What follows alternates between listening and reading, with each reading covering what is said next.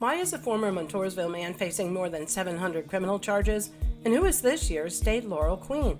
Today is Tuesday, June 20th, and this is 570 News on the Go, brought to you in part by NorthCentralPA.com. Partly sunny today with a high in the mid 80s. 75 year old Danny Brewer of Illinois was brought back to Lycoming County to face more than 400 felony counts of aggravated indecent assault and 301 counts of indecent assault. Police allege the former Montoursville resident sexually abused a child on more than 100 occasions between 2007 and 2010, according to the Sun Gazette. A woman was airlifted to the hospital after falling or jumping out of a pickup truck on Route 522 in McClure.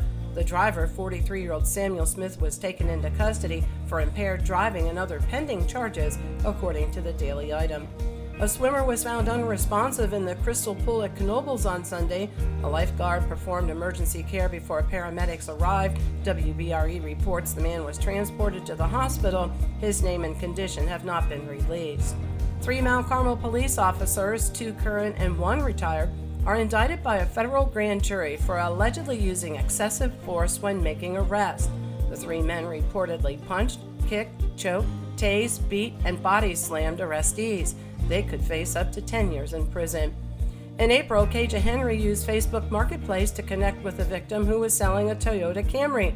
She took it for a test drive and reportedly refused to return it. The vehicle was recovered the next day in Williamsport. Henry was taken into custody last week and is jailed.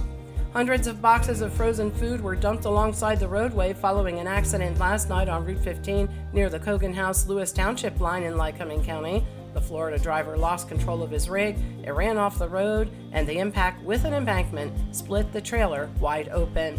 About 1,400 East Buffalo Township residents in Union County are being advised to boil their tap water before use. Pennsylvania American Water reports there was a water main break yesterday. Everyone has been urged to voluntarily conserve water as the DEP issued a drought watch last week. Meanwhile, the National Weather Service says this is the time of year drought conditions usually don't improve. And Miss Warrior Run, Emma Podobinski, is this year's Pennsylvania State Laurel Queen following coronation ceremonies at the Wellsboro Area High School. Podobinski is a 2023 graduate of Warrior Run and was awarded a $3,000 educational scholarship. For the latest in news and events, head on over to northcentralpa.com. I'm Liz Brady, and you're up to date with 570 News on the Go.